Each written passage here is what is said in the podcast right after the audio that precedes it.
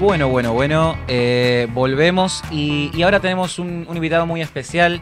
Eh, doctor Oneto, ¿cómo está? Eh, queríamos conversar hace rato con usted y bueno, en esta oportunidad, con, con todos estos, estos desmadres que estamos viendo, eh, se, se hacía bastante necesario para poder eh, ver Aclarar que- un poco qué- aclarar un que está poco con lo, que se puede y, y bueno, y también conversar un poco de, de- de cómo ve el panorama y demás. ¿Cómo está, doctor? ¿Cómo estás? ¿Todo bien? Todo bien, todo bien. Acá metiéndole con este programa que eh, el foco principal es este tema de la educación, por eso le quería consultar en primer lugar eh, ¿qué, qué, es lo que está pasando con, con el entramado entre lo que es nación, ciudad. ¿Quién termina de tener razón en esa puja? Eh, ¿Llega a ser eh, algo efectivo o es simplemente un, un circo que va a estar dando vueltas ahí y nada más? Mirá, yo lo que veo es una gran falta de, manejo político, diálogo, ¿no? Ahora, si me lo preguntás desde el punto de vista del derecho, yo creo que hay una... yo creo que el, que el decreto nacional tiene dos problemas. El primer problema es que se mete con las autonomías provinciales, el artículo 5 de la Constitución Nacional, y podría ser una cuestión salvable esa. Yo no, no entiendo cómo no hay un técnico del, del gobierno que invoque el artículo 75, inciso 19 de la Constitución Nacional, ¿no? Si yo estuviera al lado de frente de todos, invocaría ese artículo diciendo que si bien es cierto que las provincias eh, se, administran la educación a sí mismas, el Congreso de la Nación tiene la facultad de eh, establecer las leyes organizativas generales o leyes marco para la educación. Entonces, eh, siendo que estamos en emergencia, esas facultades han sido delegadas al Ejecutivo. Lo que pasa es que tenemos otro problema con el artículo 29 de la Constitución que dice que el legislativo no le puede delegar facultades al ejecutivo. Eh, eso eventualmente podría ser de algún modo subsanado con el artículo 99, inciso 3, en cuanto a que el ejecutivo podría, en situaciones que no se pueda seguir el camino normal de sanción de leyes, dictar decreto de necesidad y urgencia, y acá es donde es la fatality para el oficialismo, porque la realidad es que mientras ellos venían barajando la posibilidad de cerrar, y más estaba el Congreso abierto. O sea, lo que que haber hecho el presidente, convocar ambas cámaras y decir, muchachos, peleense. Y eventualmente entonces ahí la constitucionalidad o no vendría, quedaría solamente circunscrita a la cuestión de la autonomía. Resumiendo, eh, yo creo que hay un problema de autonomía claro, creo que esto debería legislarlo o regularlo la ciudad y todo el resto de los problemas que te mencioné. Bueno, también un poco lo que se vio y tal vez no se entendió tanto para los que no estamos tan cerca del derecho fue por qué en un momento eh, se dio marcha atrás, la justicia salió a decir no, los chicos no pueden ir al colegio y después al día siguiente hubo un fallo que le dio la derecha a la reta para decir, bueno, finalmente pueden ir al colegio. ¿Qué, qué fue el, entorno de- Sí. Perdón, perdón. No, no. ¿qué, qué fue lo que, lo que pasó ahí en medio? ¿Vos te referís al fallo de Furnari, al fallo federal? Sí, a ese. Lo que pasa es que lo de Furnari no tengo nada contra él, no lo conozco, y los que lo conocen me dijeron que es una persona muy agradable. Para mí es un mamarracho. ¿Por qué es un mamarracho? ¡Ojo! El fallo de Ciudad también es un mamarracho, ¿eh? es un Mm. mamarracho. El fallo de Furnari es un mamarracho porque dice, yo no soy competente, no soy competente para entender este tema. Ahora, soy lo suficientemente competente como para anular el fallo de Ciudad. Parece absurdo. O es competente o no es competente. Claro. El fallo de Ciudad es un mamarracho. ¿Por qué es un mamarracho? Porque este, este grupo de padres demanda al gobierno de la ciudad por un decreto que emitió el gobierno de la nación. Entonces, el fallo de la, el fallo de la ciudad decreta inconstitucional un gobierno de la nación sin haber oído el gobierno de la nación. Entonces, es, es absurdo. Es como que yo vaya y le diga a Pedro que no me gusta lo que hizo Juan. Y el juez diga, bueno, usted tiene razón, sí, vamos a anular lo que hizo Juan. Pero si Juan no se pudo defender. Entonces, en ese sentido, los dos fueron mamarrachescos. ¿Por qué? Porque acá la competencia original la tenía la Corte. Es el, el artículo 116 de la Constitución Nacional y el precedente Gobierno de la Ciudad de Buenos Aires contra la provincia de Córdoba sobre ejecución fiscal, donde la Corte le reconoce, eh, digamos, aforo a la, a la ciudad en la. O mejor dicho, dice que la ciudad está aforada en la Corte y competencia originaria. ¿Cuál es el tema? Que la Corte, como siempre, le viene sacando el culo a la jeringa, ¿no? Entonces ya se Sí. pidió el procurador y ahora están todos midiendo a ver qué es lo que queda mejor, lo que queda peor. ¿Y saben lo que va a terminar pasando? que va a terminar venciendo el plazo del decreto y la Corte lo va a terminar declarando abstracto porque por ahí se soluciona de otra manera. Es lo que es lo que está esperando la Corte. O sea que una jugada de entre operadores judiciales y, cosas que, y fallos que le faltan contenido y demás, que puede llegar a terminar en la nada misma, como siempre. Es un problema, perdóname que te interrumpo, es un problema de institucionalidad. Todos somos buenos, pero el poncho no aparece. En la Corte no falla, el Poder Legislativo no legisla y el Poder Ejecutivo mama la suya y la ajena como se dice en el campo, cuando un ternero mama la teta de la, su vaca, su mamá, y la de la madre de otro ternero. Entonces, en ese contexto, el problema es que no hay institucionalidad, es el problema histórico de Argentina. Y tal vez sacándote un poco de, las leyes y también de, la letra chica, políticamente, ¿cómo ves vos esto? Porque también uno lo que siente desde afuera es, están jugando y están rosqueando con el futuro de los chicos, y están rosqueando con la, con la escuela. Mismo vos lo habías puesto en Twitter el, otro día, de la reta rosqueó un fallo de, la Corte. Pero, pero, que a ver, de la Corte no, de la eh, Cámara. Perdón, de la Cámara. Es que a ver, no hay a ver, yo sinceramente no tengo la mejor imagen de los jueces, pero a ver, eh, también sé que ciertos principios básicos lo conocen, los conoce todo el mundo. Y de ojo, no es que no tengo la mejor imagen, pero que no saben. Digo, no tengo la mejor imagen porque miden el timing político de su fallo. Pero a ver, cualquier estudiante de Derecho de segundo año sabe que vos no podés anular una resolución que tomó alguien sin haber escuchado a ese alguien, que vos no podés imponer una sanción a alguien sin haberlo escuchado. Entonces, ¿cómo va a ser que la, en realidad lo que tendría, lo que, tendría que haber pasado acá es que, que el juez, por la facultad que le da yo no me acuerdo cuál es el artículo del Código Procesal de la Ciudad, pero es el artículo 34, inciso 5, si no recuerdo mal, del Código Procesal Civil y Comercial de la Nación, convocar a ese tercero, decirle, a ver, acá te están hablando mal de vos, vení defendete. Claro. ¿Entendés? Eso lo tiene que hacer el juez, no dictar un fallo sin la posibilidad de ser que se el gobierno nacional.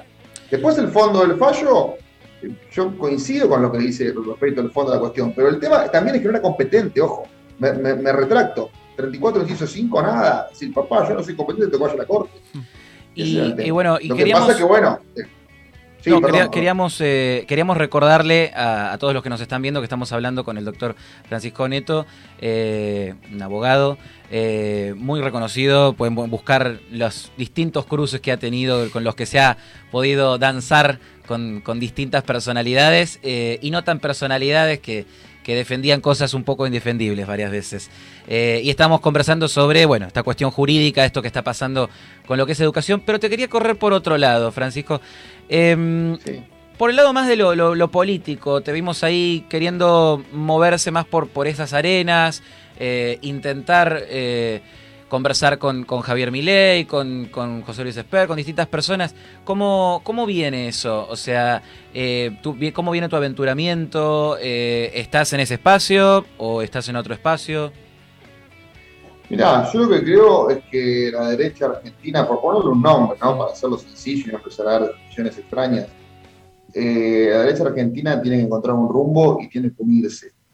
Eh, parece, parece una verdad de perogrullo lo que estoy diciendo, pero si no va a terminar como con la izquierda.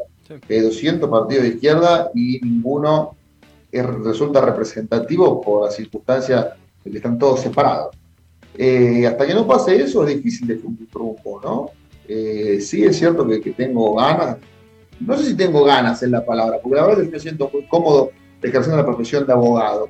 Lo que pasa es que uno a veces ve cosas desde la profesión que dice, esto es una cuestión política, ¿entendés? Eh, a ver, te pongo un ejemplo sin, sin ánimo de,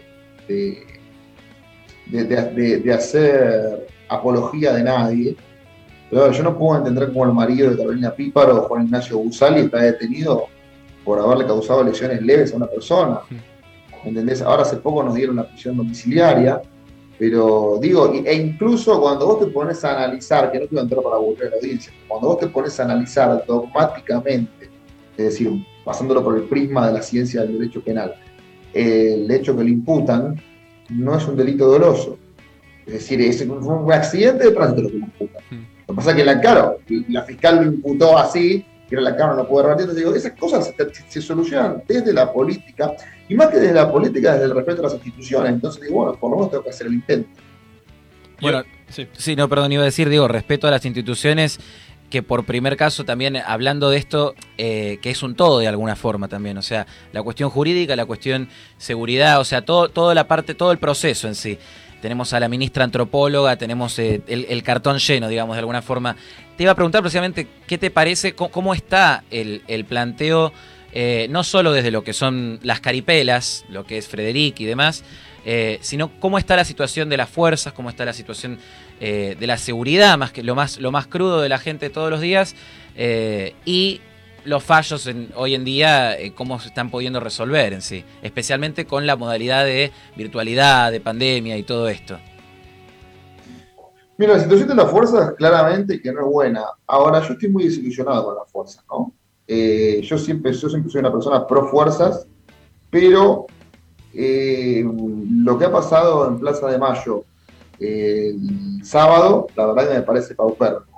Y me parece paupérrimo fundamentalmente porque nunca veo a la policía de la ciudad con esas ganas y con esas ínfulas de aplicar la ley reprimiendo piqueteros, ¿no? Eh, ni reprimiendo personas que están cometiendo delitos. Además, muchas veces veo que el delito corre en un lado y va para el otro. Y reitero, esto que te estoy diciendo me genera un profundo malestar porque yo soy pro fuerzas, pero bajo esa excusa de no quiero perder el trabajo, no podemos legitimar cualquier cosa. Porque así como los policías saben mirar para otro lado, cuando por ahí hay una discusión donde no se quieren meter, bueno, que miren para otro lado cuando tienen que mirar. No digo, no, no mirar para otro lado. Digo, hay forma de resolver los problemas. Yo conozco muchos policías y conozco muchos policías viejos, de la época pesada, de la época que había plomo, no de la época ahora que tiran con gas pimienta y se pegan palitos. Y esos policías dicen, mirá, eh, el 95% de los problemas que vos tenés en cualquier circunstancia los podés solucionar. Ellos utilizan el término de pico, para que no estoy inventando nada, de pico es hablando, hablando, eh, no sé si intimidando, no sé si convenciendo, pero digo, mm, estoy un poco desilusionado. Yo creo que, que, debería de algún modo refundarse la fuerza. Y también, a ver, un poco que viene a colación con esto es cómo viene reaccionando la sociedad, ¿no? Eh, y mismo uno de los debates que se generó un poco, no sé si solamente en el ambiente liberal, sino que es algo que se habla es, a ver, estamos a un paso del que se vayan todos y hay una parte de la sociedad que dice hay que resolverlo, hay que esperar y resolverlo de una forma democrática o sin hacer quilombo. Y otra parte de la sociedad que dice, chau, hay que salir a romper todos y hay que rajarlos a, patadas en el culo, perdón por la palabra, pero hay que rajarlos a patadas en el culo a los que nos están gobernando. En ese ámbito, también desde el ámbito legal, ¿cuál, cuál es tu posición? ¿Vos crees que decís esto no da para más y ya han tirado demasiado de, la soga? ¿O que la sociedad tiene que esperar y seguir tal vez protestando o solamente caceroleando y no recurrir tal vez a, no sé si llamarlo a la violencia, pero un poco un clima más caldeado en la, en la calle? ¿Sabes qué pasa? Que si yo te respondo esa pregunta directamente, y es medio un problema. A ver, ahora, ¿yo qué te puedo decir? A mí, a mí me genera escalofríos cuando se llenan la palabra hablando de, de la democracia y la democracia y ves un chico revolviendo la basura en la calle. Entonces, ¿qué digo? Digo, no nos confundamos. Hay una cuestión que es la siguiente. El, el, el que el que tiene el poder auténticamente, el dueño del poder es el pueblo, lo delegan los gobernantes. Entonces el gobernante es tu empleado, es como si vos tuvieras tres o cuatro departamentos y pusieras un administrador. Imagínate que un día vas a decir, che, ¿por qué se me cayó la pintura del departamento de French? No, bueno, a ver, a mí no me vengas a apurar porque, ¿qué haces? Lo echás. bueno, entonces digo, eh, no, no logro entender por qué el presidente de la nación pasa caminando por la calle, ¡oh, ahí viene el presidente, ahí viene mi empleado! Hasta que no tengamos esa tesitura, y nos van a seguir haciendo lo que quieran. Lo que pasa que el problema que tenemos nosotros es que, mi opinión, ¿no? Es que somos una nación joven. Esta tesitura la tuvieron los franceses en 1784 o 1789, no me acuerdo cuándo fue, en 1700 y pico, por ahí fue. Eh, y bueno, pasó lo que pasó. Entonces digo, el problema es que puede estamos un poquito fuera de contexto. Yo no sé si. eso no se celebra, por supuesto que no se celebra. Lo que pasa es que muchas veces es, casi, una, casi un acto de, defensa. Sí, es que ahora también, también hay un, creo una parte de la sociedad que por un lado tiene miedo que mm, va, quedó muy marcada por el tema de las dictaduras militares, entonces piensa que ya un cambio de gobierno eh, o que caiga un, un, gobierno que tal vez, si yo me pongo a pensar en muchos países europeos es algo normal, que se va un gobierno, viene el otro, me imagino, bueno, me voy... también por el parlamentarismo un poco. Claro, por, el parlamentarismo. Me voy al tema de Israel y también, o sea, hace más de 10 años que un presidente no termina su mandato y es algo normal para ellos. Y también, por otro lado, es el tema de, de la Rúa, que también ha, la caída de la Rúa terminó también generando un caos social bastante grande del que la gente mismo hoy no se ha terminado de recuperar. Y un fantasma, un fantasma, muy grande de toda esa club del helicóptero. claro, o sea, y encima tenemos justo, tenemos, cumplimos dos décadas de eso, digo que es como le, celebramos el cumpleaños, hay que ver si le celebramos el cumpleaños, en qué estado estamos para celebrárselo, al cumpleaños del 2001. O sea, si estamos en la misma, porque la verdad que estamos con todo carburando para eso. Y eso es lo que te iba a preguntar. O sea, vos cómo ves el clima social de acá a fin de año y, y si, si llega a ver para vos o, cuál es esa, esa, esa chispa, esa esperanza o esa cosa que vos digas, bueno, acá hay una, hay una beta donde, donde uno puede insertar una solución. O si no una solución, por lo menos un, una luz al final del túnel, como decían. Mira, yo el clima social lo veo caldeado, pero bueno, no nos tomamos el, cuentito de 2001 fue el clima social, lo que se puede ver no. En 2001 de Rosa, otra cosa, hoy gobierna el peronismo y en todo caso el gobierno podría implosionar, pero dudo que el gobierno termine en alguna explosión. Eh, por otro lado, lo que yo veo es que Argentina tiene que dejar de ser anacrónico en los análisis. Y acá siempre estamos, no, porque mirá que la otra vez que hicimos esto nos pasó tal cosa, y entonces, ¿qué va a pasar? A ver, esto es, lo que hace un análisis deportivo. Vos vas, jugás al, no al rugby, al fútbol o a lo que juegues. Entonces, cuando vos cometés un error en un partido, llegás el lunes al entrenamiento y te dicen, bueno, cometimos este error, este error no hay que cometerlo más, vamos a solucionarlo así, así, así. Pero no es que el próximo partido está diciendo, uy, a ver si, si, si dejamos dejar huecos en la línea, a ver si nos penetra la línea de vuelta. No, a ver, muchachos, nos paramos sin dejar huecos, ya aprendimos, bueno, brazo con brazo avanzamos todos juntos. Claro. Entonces, digo por poner un ejemplo de rugby, ¿no? Eh, entonces digo, esto es bastante claro, no quedas traumado porque perdiste, lo, lo aprendés, digamos, sacás la enseñanza. Entonces digo, ya cortémosla con la dictadura, ya cortémosla con eh, el 2001 y qué pasó después con De la Rúa, porque con ese criterio entonces vamos a buscar los españoles. no, somos independientes de nadie, porque digamos, che, bueno, la última vez que nos independizamos, acordate que después de la guerra civil, vinieron los caudillos, no hicimos una constitución, entonces digamos, quedemos en el molde. Bueno, y Argentina, creo que la sociedad argentina está bastante dormida, o sea, en ningún país normal se pueden avasallar tantas veces la constitución y nuestros derechos y todo eso, y la gente parece como bueno, listo, ya me tengo que encerrar de vuelta, me encerraré, la pasaré mal y putearé en mi casa. Y eso, Francisco, o sea, ¿vos crees que en algún momento, eh, más allá de, la solución eh, económica, la mesa de acuerdo, lo que, lo que sea, o sea, ¿va a haber eh, impunidad para siempre en Argentina?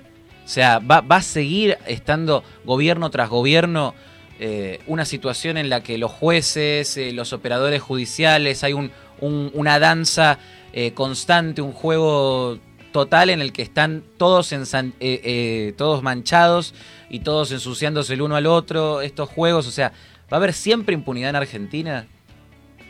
Y lo que pasa es que mientras siga el sistema de asignación de jueces como está, va a seguir habiendo, sobre todo los jueces federales. El problema que vos tenés, y que este lo reconozco, si me preguntás qué sistema de asignación de jueces utilizamos, la verdad que no sabría qué decir. La verdad, porque, digamos, la verdad que ahí no sé qué decirte. Por ahí, tal a ver, los, jueces ordinarios estoy seguro que no pueden ser elegidos por el voto, porque sería catastrófico. Eh, tal vez dejaría más gente presa, pero el problema es que la justicia le pifia cuando tiene gente, con lo cual a veces deja muy inocente. Los jueces federales por ahí deberían ser elegidos por el voto. ¿no? La verdad que habría que verlo, lo que yo no sé cómo solucionarlo pero sí digo que el sistema que tenemos de selección de jueces, que en última instancia quedan tres jueces y el, y el Ministerio de Justicia decide el pliego de cuál envía al Senado, y es medio como que el juez tiene que ser, tiene que ser vernáculo al oficialismo, por lo menos que lo designó. Bueno, eh, estuvo con nosotros Francisco Neto, te quiero agradecer un montón eh, por, por haber estado, por haber participado, por haber esclarecido un poco esto que, que es eh, una sopa de letras constante que, se llama Argentina eh, y especialmente su tejido jurídico, que la verdad que hay que tener valentía para estudiarlo eh, y, para, y para trabajarlo. una última, un saludito, algún, algún mensaje para, para Fein el otro día con, los dedos en B ahí con la Sputnik. Mira, pobre Fein, ¿no? ¿Sabes por qué digo pobre Fein? Porque cuando apareció el caso Nisman, breve, voy a hacerlo. Cuando apareció el caso Nisman, todos se quejaban de la torpeza que había tenido Fein, lo había hecho en, la escena del crimen. Y me acuerdo que me llama mi socio. Y mi socio, no, no, no, no, voy a dar muchos datos de él porque no sé cuán público quiere ser, pero es, es del interior, de una provincia del interior. Y me dice, culiao, me hacen cagar de risa. Dice, ¿por qué esto, la torpeza que se mandó Fein, la torpeza con la que eh, todos los días con los fiscales, que después terminan llegando a conclusiones pelotudas porque hacen las cosas mal al inicio. Con lo cual, por supuesto que le mandamos un saludo a la doctora, que ha sido la cabeza de playa de la inoperancia del Ministerio Público Fiscal Federal, no federal, ordinario de nación. Bueno, ahora sí, eh, doctor Oneto, muchísimas gracias por estar con nosotros y un gran saludo.